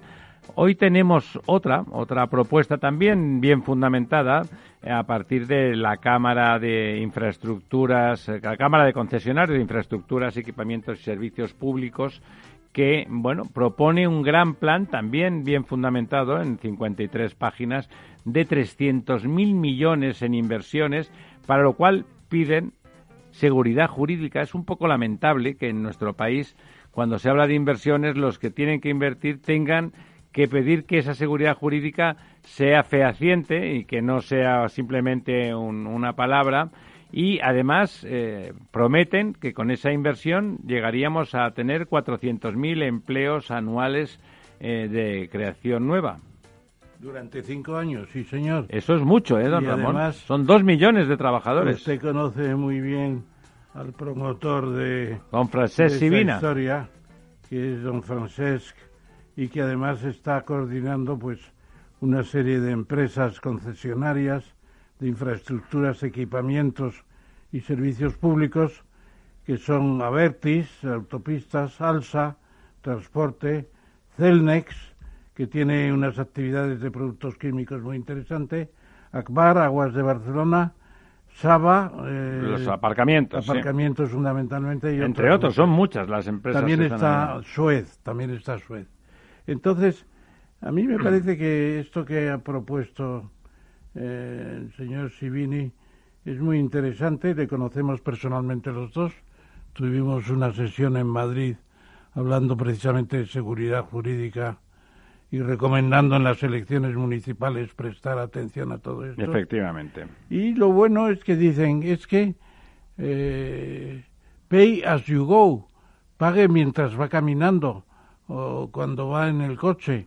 Es decir, no piden ni un duro al Estado, lo que le piden son concesiones de servicios públicos y sin afectar para nada ni al déficit público ni tampoco a, las emisiones de, deuda pública. Esa es la diferencia con Julián Núñez, que él sí pide, inversiones públicas importantes. Aquí incluso en la, en la, parte de viviendas, que a mí me parece muy importante, muy interesante, proponen hacer un millón de viviendas para mm, alquilar fundamentalmente. Bueno, pues lo que dicen es lisa y llanamente, denos ustedes el terreno y vamos a tener vivienda para todos. Y vamos a pactar la renta. Naturalmente. Bueno, me parece una oportunidad interesante y creo que deberíamos plantearle a nuestro amigo Sivina que viniera a explicarlo él Pues sí, es cierto. Él, habitualmente está en Barcelona, pero le llamamos... Con Pedro Macías, que vengan los dos. Le podemos llamar a ver si este próximo semana o el último programa que Además, tengamos... precisamente hoy me ha escrito una carta eh, con las 43 páginas 53. de todo el proyecto. Estupendo. Que le pasaré puntualmente a usted, don Ramiro. Muy bien, eh, estamos. Una de las cosas, es, verdad, eh, durante años hemos hablado de, del cambio ecológico, del cambio energético, pero en realidad hablábamos más que hacíamos, ¿no? Se hablaba mucho del tema y se hacía poco. Lo cierto, lo cierto es que eso se ha acelerado, se está acelerando en todo el mundo, pero en particular en nuestro país. ¿eh? La ministra Rivera, sin duda, lo que tiene más claro son las, afectaciones por cambio climático y los aspectos energéticos y acaba de cerrar eh, la mitad prácticamente de nuestras plantas de carbón. Efectivamente, ha cerrado siete plantas importantes de las once que quedaban. Eh, el año pasado ya se cerraron otras y se cierran por una razón económica y ambiental. La económica que ya son eh, Resulta que es más están en pérdida. Están en pérdida porque por cada tonelada de CO2 que emiten hay que pagar 20 euros. Eh, naturalmente está muy caro el, el CO2 y los demás gases de efecto invernadero y es muy costoso. Y luego además, pues el gas ha bajado de precio, tiene una eficiencia extraordinaria. Y contamina muchísimo menos. Contamina menos de la mitad. Y entonces, mientras el año pasado tuvimos un 15% de la energía generada eléctrica de, de gas, 15%, el carbón no llegó a 3%. Ya estaban cerrando las compañías casi voluntariamente. Entonces a mí me parece que podrá haber una nostalgia de los mineros a veces revolucionarios con la dinamita, todo aquello, pero eh, yo creo que es bueno para el planeta. Hay que darles otra es bueno para la salud pública. Hay que darles otra salida económica a esos mineros, por supuesto. Hay que dar una salida económica a esas comarcas, pero no a costa de seguir contaminando y pagando. Y acabar con el fetichismo del carbón. Nos cuesta, prefiero que dediquemos lo mismo que tengamos que pagar en sobrecostes del carbón, pues pagarlo en, crear las condiciones para nuevos empleos para esos mineros. Hoy, seguramente muchos oyentes nuestros habrán leído un artículo de un polaco que no me acuerdo el nombre. Los nombres polacos son terribles. Son terribles. Bueno, pues sobre el fetichismo del carbón. Y dice que bueno, Polonia es el país del había años sabe, en que no se podía entrar en Varsovia y en Cracovia por del aire contaminado, ¿no? El aire contaminado. Bueno, pues todavía siguen hablando del oro negro para el carbón y siguen diciendo que Polonia no puede cerrar las minas. Bueno, eh, es que todo Polonia por debajo es carbón, sabe usted, ¿no? Son las minas más importantes de Europa. Usted sabe que hay ahí un tal Duma, me parece que se llama Duna, terriblemente de derechas y que se ha asociado con los carboneros y no quiere. Habrá que ponerles un talego de oro encima para que... Bueno, o hacerles pagar, o hacerles pagar por contaminar. Llevamos, llevamos meses, don Ramón, hablando de China, por muchos motivos, siempre nos dan motivos, si no son ellos directamente, que son, son los otros reaccionando alrededor de China. Y si el emperador acaba de salir definitivamente de la OMS porque le acusaba de chinofilia, de sinofilia habría que decirlo, no con CH sino con S, ahora aparece como que tienen otro virus parecido al COVID escondido, eh, ahí como arma potencial, ¿como qué, don Ramón? ¿Qué es eso? Bueno, tienen uno escondido eh, que es el de la fiebre, una fiebre, una especie de gripe porcina, que no es la actual peste porcina que ha acabado con la mitad de la cabaña de porcino y eso significa que España está exportando canales a Tutiplén. Bueno, eso es lo que tienen escondido.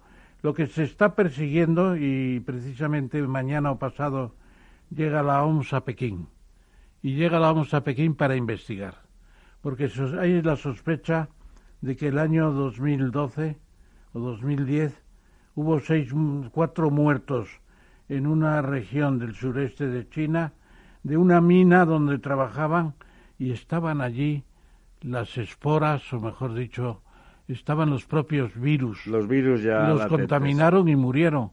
Y un profesor eh, chino los aisló, se los llevó a Wuhan y los metió en el Instituto de Virología de Wuhan. Y allí han estado encerrados hasta cuándo? Hasta que salieron. Hasta que salieron. Y lo que va a investigar la OMS Vamos a ver si es pro-China o no. Si es que resulta... Si escaparon del laboratorio. Claro, que se escapó del laboratorio. Cada vez parece que eso es una tesis menos despreciable, ¿verdad? Bueno, Porque estaban haciendo experimentos de alto riesgo, es decir, estaban modificando los virus para hacerlos todavía más contagiosos, para prevenir los medios para luchar contra ellos. Pero en una de esas se escaparon y tenemos... Y aquí estamos, ¿no? Aquí estamos. Y aquí estamos. Bueno, una de las noticias de esas que no dejan de sorprender es que en medio de la pandemia, en medio del desastre económico latente, del pánico a que haya que volver a confinarse y la destrucción económica ya sea un auténtico tsunami, en medio de eso resulta que el Nasdaq, el, mercado de valores de las tecnológicas, alcanza su máximo histórico y, y se capitaliza nada más y nada menos que en 20 billones de dólares. Que es más que la renta de Estados Unidos un año, que son 16 billones, y más que China, que estaría en una cifra un poco peor. ¿Cómo hay que interpretar eso, don Ramón? Interpretar en que la tecnología allí funciona. No, pero que en este momento que no le afecta para nada. No, porque la tecnología va por su cuenta.